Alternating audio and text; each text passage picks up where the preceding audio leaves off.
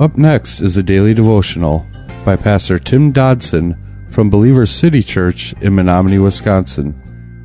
To subscribe to the podcast, visit streetlevelradio.com and click on subscribe. Thanks for listening to Street Level Radio. We're beginning the book of First Corinthians, or rather Paul's letter to the church in Corinth, the first letter that he would write.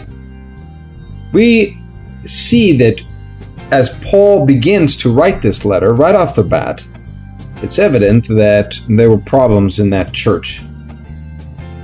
And there were problems in the people that made up that church. You see, we generally believe that if we're just a little bit better than the world, that we are therefore righteous before God. And that was the thinking of those in the Corinthian church. Yet, for the first 11 chapters of this book, we'll see that Paul will address the overt problem of carnality, a sin that had found its way into the church in Corinth, and to a vast degree. Note that such was not out in the unbelieving pagan world, no, but in the very midst of those who thought themselves to be faithful, those who held themselves to actually be God's church. They, like many that have followed, loved God's forgiveness of sin. But apparently they failed to ever find his deliverance from sin. And again, that's very much like today. Truth be told, the average citizen of Corinth was known for his or her shallowness. Oh, they were arrogant and they believed themselves to be wiser than everyone else. The average citizen of Corinth loved to argue and loved to debate. They were renowned for such, and their religion was really only in their heads. It never found its way to their hearts and lives. One thing that seems to so perpetuate this situation was the embracing of simple, arrogant pride. It seemed that until Paul arrived, well, it was hard to find even an ounce of humility in Corinth. And that attribute also found its way into the operation of the church.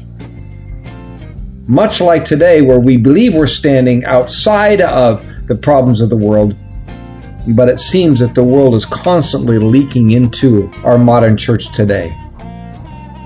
Paul, in this letter, would essentially throw down on this very issue and would bring real and faithful living to that church in Corinth. It's easy today to be theologically sound on the standing of redemption, but at the same time purposely ignorant concerning the practice of redemption. It seems many of us desire to be forgiven of sin, but far few of us truly want to be free of sin. While Paul would bring real faith to Corinth, he did so by the fact that he was, according to chapter 2, verse 2, determined not to know anything among you save Jesus Christ and Him crucified.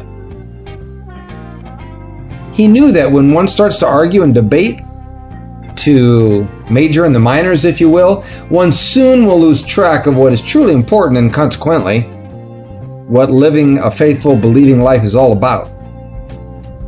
It's easy today to be theologically sound, again, on the standing of redemption, but purposely ignorant concerning the practice of redemption. Throughout this letter to the church in Corinth, Paul stresses the life of the body of Christ, something that's a critical participation of every believer in God's church. This is so important today, so important in an age where, at every opportunity, it seems modern Corinthians will attempt to find any method to circumnavigate the God ordained plan for the church. And consistently reinventing the church in their own image. We have conveniently decided that church should be all about me, all about feeling good, all about entertainment, all about Republican voting, even though none of that has been described in Scripture.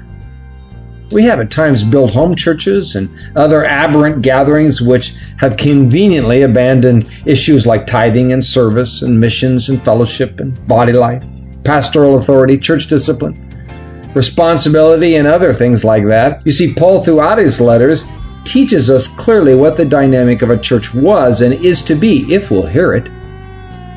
This letter has much to say concerning what we are to be as a church and what the church is to be to us. Paul will call to order both the church as a whole, as well as every individual that makes it up. So, as we jump into chapter 1, verse 1, the next time we're together, strap yourself in and hang on, because it can be a bumpy ride. That was a daily devotional by Pastor Tim Dodson from Believer City Church in Menominee, Wisconsin. For more information on Pastor Tim Dodson or Believer City Church, visit believerstogether.com.